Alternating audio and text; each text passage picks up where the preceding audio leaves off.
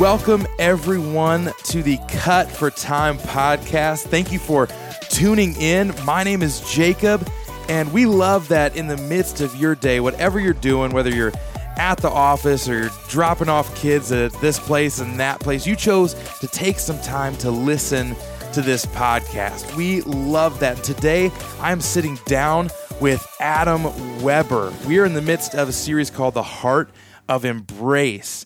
And it is such an exciting series because this series is really all about what our church is all about. If you're tuning in for the first time, there's honestly not a better time for you to be tuning in to this podcast.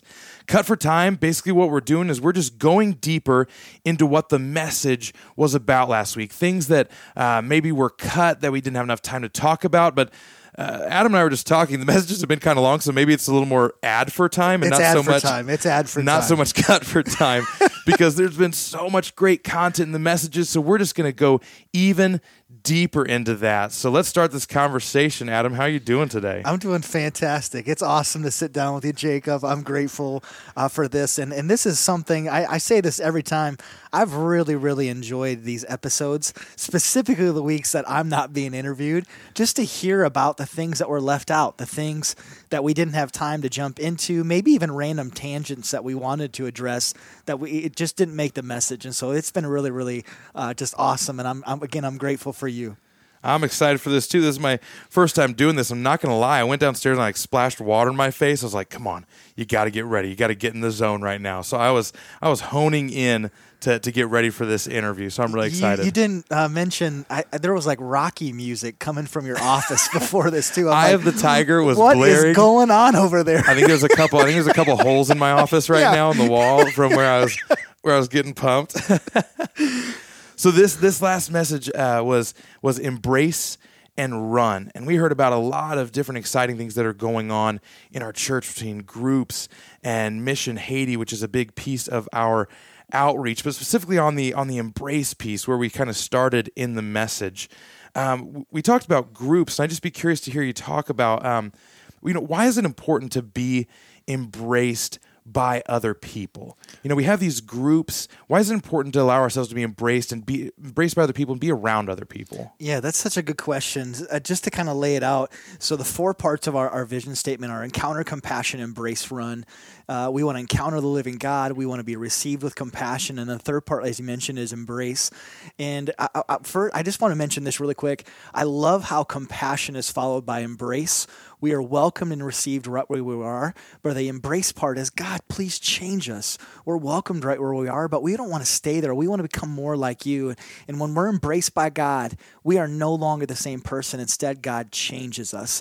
And we can be changed any place in a worship service, even during this time right now. God can work in our in our lives. We can when we're singing in our car, God can change us. But so one of the best places that happens is within groups and really being surrounded by other people who are running in the same direction that we are. And so your question, like, why is it so important to not only be embraced by God, but embraced by others, really as a representation of God? I, I think we just we are as human beings, we need tangible things, and and people are, that, and and and just all throughout the Bible, there's this importance of one another, confess to one another, love one another, encourage one another, and there's this constant. We I, I kind of mentioned um, becoming the father to those around us. And when we're in groups, that's what can take place. When there's another person who can speak into us, who can speak truth into lies that we're believing, who can pray for us, someone that we can just ask a question Hey, I'm reading through this Bible verse. What do you think this means to you? It best happens in community. And groups are not the silver bullet to community, uh, but they're a huge step in the right direction. And they're just this, this stepping stone, hopefully, that leads to d- deeper intimacy with other people. So that's kind of a long answer. No, I think it's a great answer though because w- within that context, you're talking about all the the one another statements, right? Yeah. And and we do we learn from one another in a special way. So in a lot of ways, this is the discipleship element? I mean, how do you see discipleship taking place within groups? Yeah, just it, it, can look so many different ways. We each each even like this fall semester, I know we're offering a women women's group that that's jumping into what does it mean to be a woman of God. It's going to be awesome. It's at Sertoma. Um, the group that I'm leading on Monday nights at 57th Street, we're d- jumping into the book of Philippians, and so there's going to be a teaching time for 15 minutes, and then we're breaking into groups to discuss more of what we heard and more about that that specific chapter from Philippians. Then we have a, uh, an Alpha course at 57th Street as well that's walking through the foundations of the faith. So there's different materials um, that we can go into, and and so and maybe you're like, gosh, marriage is the area. So it's like being able to pick and choose what areas you feel like you need to grow in, and then doing that not by yourself, but doing it with a group of people walking through it with a group of people, discussing it with a group of people, whether it's the marriage, being able to be encouraged by in your marriage by someone else's marriage. So that's kind of the discipleship end of it. And I feel like discipleship is one of those things that no church really has figured out. Again, that's not the silver bullet to discipleship, but it's a huge step in the right direction. Learning the foundations of the faith, learning how to read through a book of Philippians, learning how to grow my marriage, learning how God has wired me, and learning more about the Enneagram and how I can use those gifts that I've been given, and then doing it in community and and having other people around you. And my hope has always been from the groups is that it's much more than just a group time. You know, uh, during the week, it that's, that group of people becomes the people. Hey, would you pray for this for me? That group of people. Hey, we're gonna go to a movie. Would you guys want to come out? Uh, hey, uh, on Friday on Friday night, Becky and I went out for supper with a couple that was a part of our of, of our small group, and we haven't met all summer long, and yet we ended up uh, we talked. We had three questions. There was uh, Jennie Allen has a, a, thing that she posts on her Instagram, questions to ask with your close friends. Nice. And the first question was, "How are you feeding your soul?" how are you feeding your flesh? Kind of the negative like what are you doing like that's not good? And then how are you feeding others? So you're, so, you're, so you're close with this couple because those are like those are deep dive questions for, yeah. for dinner time. But they we got to that place because of our group. Like we would yeah, have we would have never awesome. had that we would have never had that community. We would have never even though it's um, the, a couple that i've learned i've known for quite a while it was because of that group that we had that community long after that group even exists and so, gosh, even the other night, I felt like all four of us were discipling one another. You would never say that going out to eat with couples and talking through three questions is discipleship. And yet I would say that's actually exactly what discipleship yeah, I think is. it absolutely is. Like, how are you growing? Uh, Andy Stanley talks, I feel like he's got a great um, talk on discipleship and, and really pouring leadership into others. He always says, take what you have in your cup and pour it into the next person's cup. That's all you got to do. That's what leadership is. That's what discipleship is. Taking what you have in your cup right now, what you already know, your experiences, and just pouring them into someone else's cup. So that took place the other night uh, with with the four of us eating. Yeah. Because of that initial group that we were a part of, where we were doing that every single week, that's that's hopefully what it looks like best. Um, but that does not su- sum up discipleship. We were talking before this I think uh, uh, the other day, um, Becky took a picture. I was mowing our lawn, and our four year old has his fake plastic lawnmower, and he was going right behind me. Was it one of the ones that like makes a ton of obnoxious sounds? It does. So it's probably nice that the mower like drowned oh, I know. out. I, could, couldn't hear it at all. It's got like the popping thing where like yeah. balls are flying inside his plastic mower. But she took that picture, and I actually thought about discipleship because I think oftentimes what we do with discipleship is uh, kind of using that analogy usually where it, what I feel like we often do is it, we look at a magazine of lawnmowers. And it, it's like if I sat with Anderson and like, hey, this is that lawnmower. Wouldn't it be cool at some point to push that lawnmower?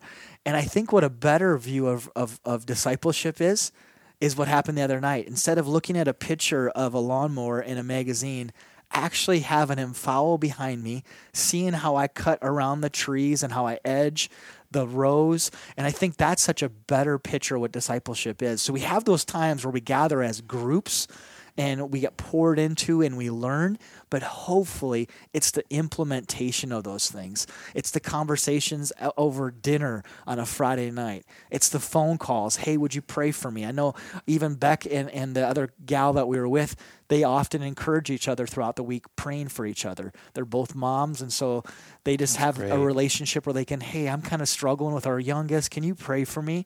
And so that is really what discipleship is. So we talked about groups on Sunday, but there's so much more than just that. Yeah. And obviously, discipleship happens on Sundays. It happens different places, worship nights, but but oh, best it happens in groups. Um, even I know there's one group that's looking at going through the message, so they're going to listen to the message and then they have questions on the message to dive in deeper. I know one of the things that's always bothered me on a Sunday. I wish we could just hang around for an extra hour, have church go two hours, and after I get done with a message, say, okay, um, let's break into groups right now and let's discuss that. Like, what do you think about that? What did I leave out that, that you have questions about? You know, like, what have you, what's your understanding of, of those verses that I read? And they might be different than what I just said. And so uh, that's discipleship. Yeah. You mentioned, so th- this is fun. You mentioned the story about your son, Anderson. And Yeah. This last Sunday, you talked about taking the classic school picture in front of the house, but you felt like maybe you, you didn't do it quite right because you didn't have the, the card that had the, the goals for the children for the next 20 years of their lives. And I love that. So I I have to ask if you rewind time back to like, Third grade, Oh, fourth grade. Adam Weber. Cook Elementary School. What are those? T- what are those twenty-year goals for third or fourth grade Adam Weber? Oh my gosh. I think uh, at that point I would have said to become an eye doctor. I got glasses when I was in kindergarten, and uh, I actually told this to an eye doctor on Sunday. I was totally in on being an eye doctor until, until I heard that you had to work with cadavers in college or something like that. And I'm like, I actually don't think God has called me to mind. be. Yeah, I'm like, I think I'm not supposed to do that anymore. But I think it would have said eye doctor. Uh, want to talk to as many people as I can. I always got dinged on my report cards for talks to others during class. So it would have been to try to make as many friends as I possibly could. So eye doctor, make friends, have lots of fun. I would've said. eye doctor or an electrician. My dad was an electrician. I always thought that was really cool that he could do things with his hands. And so that's what mine would have probably said. So hopes to graduate from high school someday. Maybe put that on there too. Yeah, so, I think what my- would, what would your set would have said? I think mine would have been uh, like first and foremost uh, become a rock star, and then my goal for school would have been to then not have to go to school anymore. would probably be the thing. I was the exact same kid. I think at one point in my life, I was having like weekly parent conferences because I talked so much during class. yeah. So yeah, maybe uh, my parents' goals for me probably would have been a lot different than that. But I can remember my parents sitting down with me and saying, Adam, you have to stop talking to others in school. And I thought I had actually improved greatly. Obviously, my teacher did not agree. so it's terrible.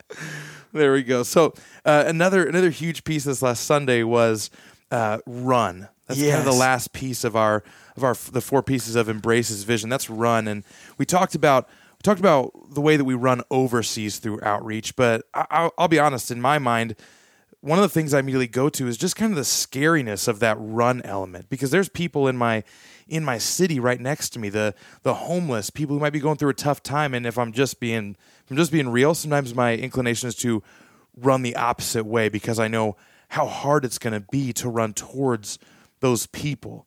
Um, I'd, I'd just love to hear you talk more about that run aspect. Yeah, so we, we mentioned like as you just said some of the kind of global things we're doing with Mission Haiti and even locally with the adoption adoption fund. And so those are some things that we do church wide. One of the things that I've loved about Embrace and we have nothing figured out instead of creating a lot of ministries to do things, I I think traditionally what we see is gosh, I have a call to help single moms. And then we go to the church and are like, hey, church staff, you should care for single moms. And I, one of the things that, and I think this is a part of discipleship actually, one of the things we've said is, gosh, I want to encourage you. I actually think you have heard from God to care for single moms, but I actually think God's calling you to go care for single moms. And so, how can we equip you to go care for single moms instead of kind of taking that ministry and almost pawning it off on somebody else? It's like, I really have this burden. Can you go do this for me? It's like, no, actually, you have this burden from God. You go.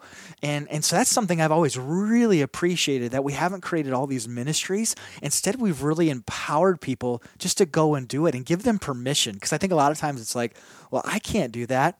Yeah, you can. Well, I don't know. I'm I'm so insignificant. No, you're not. You have all kinds of gifts and skill sets. And so I think there it, it is scary. And oftentimes it's easier to uh, go to a far off country like Haiti than it is to help someone right beside you. You know, sometimes it's easier to to love Jesus in Haiti and love Jesus on Sunday within the walls of a church, but really that Monday through Saturday in our quote normal lives, that's where it's the hardest and yet that's where we're called to be Jesus the most. To love the person right in front of us is is love your neighbor. It's the person right in front of you whoever that is. And so um, and this is probably a passion area of mine and maybe it's because i'm a high extrovert. I kind of i usually tend to walk towards the awkward. No fear. just to like okay this is seems like strange. Let's walk towards it. But i, I just want to encourage us to begin each day praying for eyes to see like god sees to pray looking for opportunities. I'm going to quote Andy Stanley again. Uh, he talks about doing for one what you wish you could do for everyone. If you do everything for everyone, you'll become burnt out. You'll be a shell of a person. You'll run on empty. And if you do nothing for no one, you'll become self-righteous. You'll you'll become ineffective. You'll become prideful and set apart in a negative sort of way. But if you do for one what you wish you could do for everyone, Andy Stanley would say that just might change the world. And I, I that I can remember hearing that four or five years ago and really being challenged and and every day beginning to pray, God, would you give me eyes to see? Would you give me opportunities to serve someone, whether it's small, like opening up a door, whether it's listening to someone that I don't really want to listen to, but I know they need someone to listen to them, um, whether it's helping someone out. The other day, I was at Cafe downtown Sioux Falls. Uh, a fellow came up in a, in a wheelchair and everything in me wanted to ignore him and not make eye contact and just work on my computer. And I just heard God say, uh, "You might want to say hello to him." Mm, and I'm like, "Okay, uh, but I got stuff to do." Uh, Adam, you might want to say hello to him. So I lifted my head and I, I, engaged him before he could engage me. And I think he was almost shocked that I didn't try to ignore him. Um, he looked rough. He, you know, he was missing one of his legs. I mean, not a guy that was is this contagious person that you'd want to talk to. I ended up saying hello. We small talked, and his name's Randolph. I've seen him a couple times since. Sometimes he's, I've seen him probably four or five times since. A couple of times um, was heavily intoxicated, and yet um, I, God just gave me a heart for him. And so the uh, the one day he, he he said, "Hey, I need a bus pass to get back to my house," and so. I said, "Really?" And and he's like, "Yeah." He's like, "I want to get home." And I said, "Okay, um, I'll walk with you to the buck, bus station." So we walked, talked. He told me about his dad who passed away. He told me about how he lost his leg. He uh, uh, he was out drinking and he fell asleep and he got frostbite so bad it took his leg. And so ended up making this connection with Randolph and just gave me I just had a heart for him. He found out I was a pastor. The next time I saw him, um, he actually bowed his head and asked me to bless him and in the mm. street. And um, just even in that moment, it, it was it challenged me outside of my comfort zone. It you know it challenged my schedule, and yet I really felt like God was calling me to do that in that specific moment. That was one, one do for one what I wish I could do for everyone. Um, so maybe it's something like like you know a guy who's who's homeless or struggling financially, but it might just be your coworker that you need to help move across town. You know, they're moving. Nobody's, they don't even ask you who wants to help someone move. That's like the worst thing ever. like, I hate moving myself. I hope the next time I move, I either move into a nursing home or to be with Jesus. And either way, I'm not moving my own stuff. people say that you have to be like multiple levels of friendship down the road before you ask someone to help you move. yes, basically, it's yes. like like you have to have this this badge of long term friendship to yes. ask you ask me something to do so horrible, so horrible. but even just that, but even even maybe there's a friend that you need to forgive. Yeah. And say, hey, and you need to initiate and say, I'm sorry, with no expectation that they're going to say, hey, I'm sorry too. Um, what does it look like to radically love people like Jesus? Like you hurt me, I'm talking well of you um, just looking for ways that we can be the hands and feet of Jesus. So sometimes it's doing something physically, other times it's just our attitude and showing kindness to someone, and and that is where. Uh, we just we become the father like Henri Nouwen and i use that quote after spending time with the father we become the father to those around us that's the aroma of christ when we have joy that's unexplainable. When we have peace and there's just this calmness to us, when there's kindness, when we just are quick to serve, those are the things that people take note of.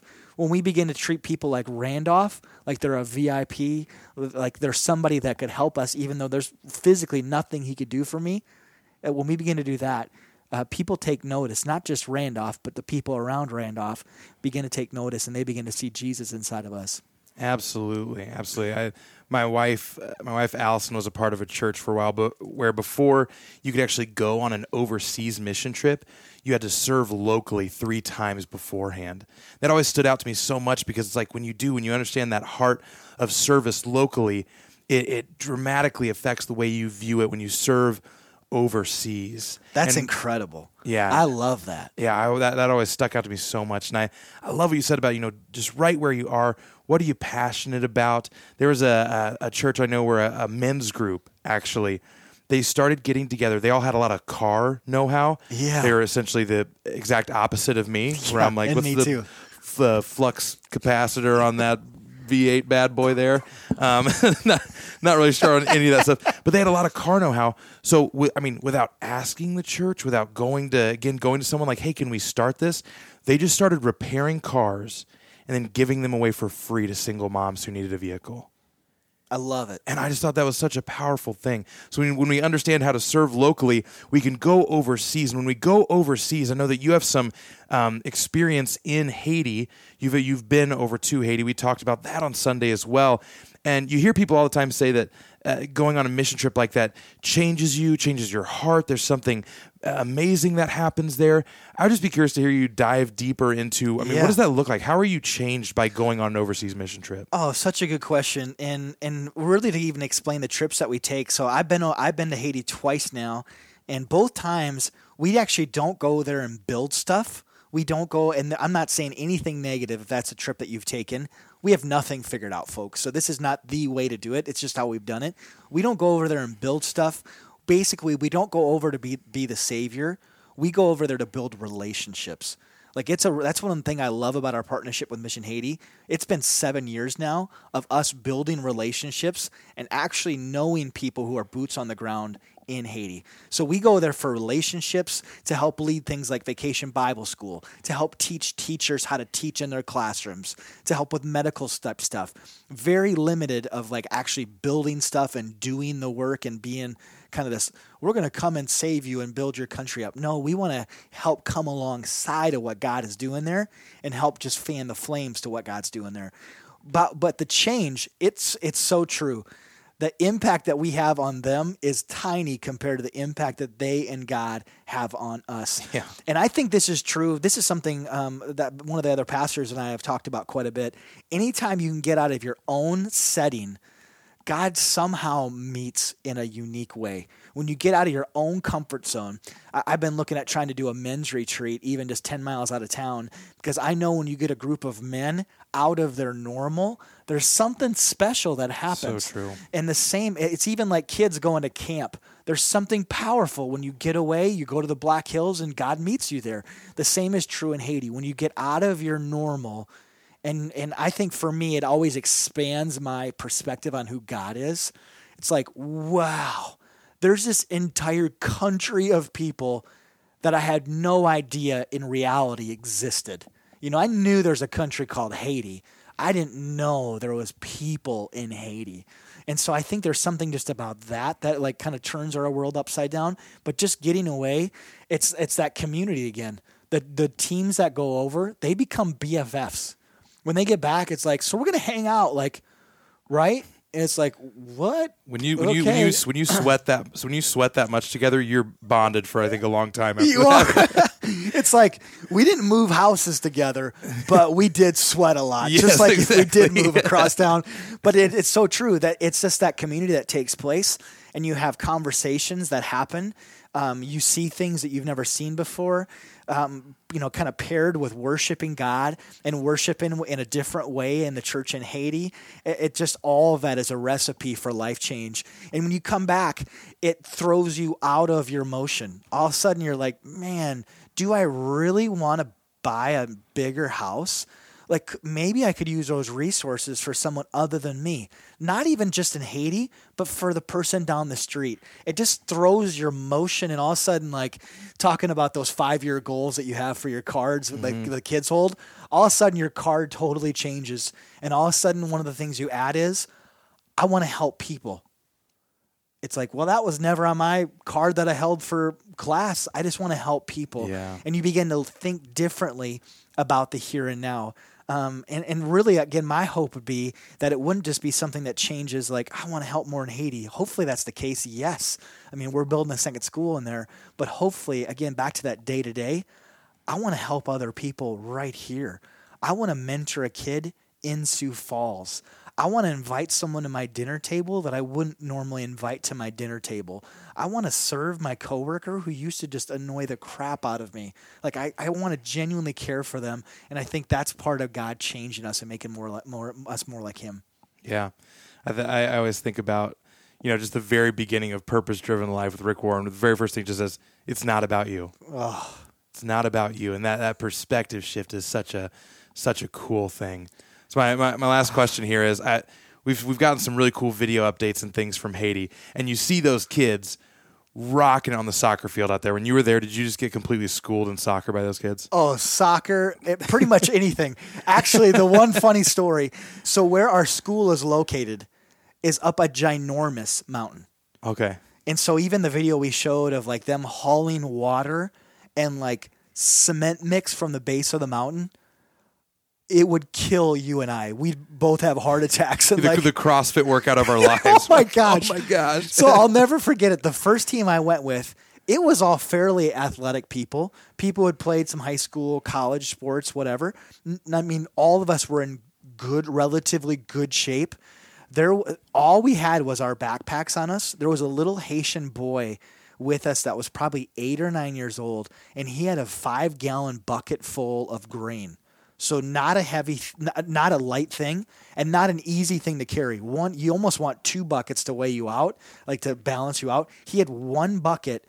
He would get so far ahead of us that he would stop, set his bucket down, wait for the Americans to get up to him.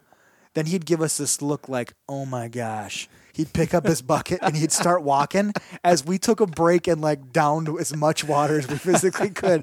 I mean, not just on the soccer field. I'm like, that kid who is a fraction of our age is looking at us like you are the laziest people I've ever seen. So maybe maybe another part of the heart change of a mission trip is you will be humbled. Oh my greatly. gosh! one of the gal one of the gals with played college softball, and she's like, I have never felt so embarrassed in my life. And wow. I can't change it. Like I, I physically can't keep up with this kid. Yeah. just like start walking, wait for us with his bucket. We'd get up to him and like almost want to pass out. He'd grab his bucket and keep going. It was crazy. So we got schooled in many different ways. That's awesome. Well, thank you so much, oh, Adam. Oh, thank you. This has been an awesome conversation. Thanks so much for tuning in with us.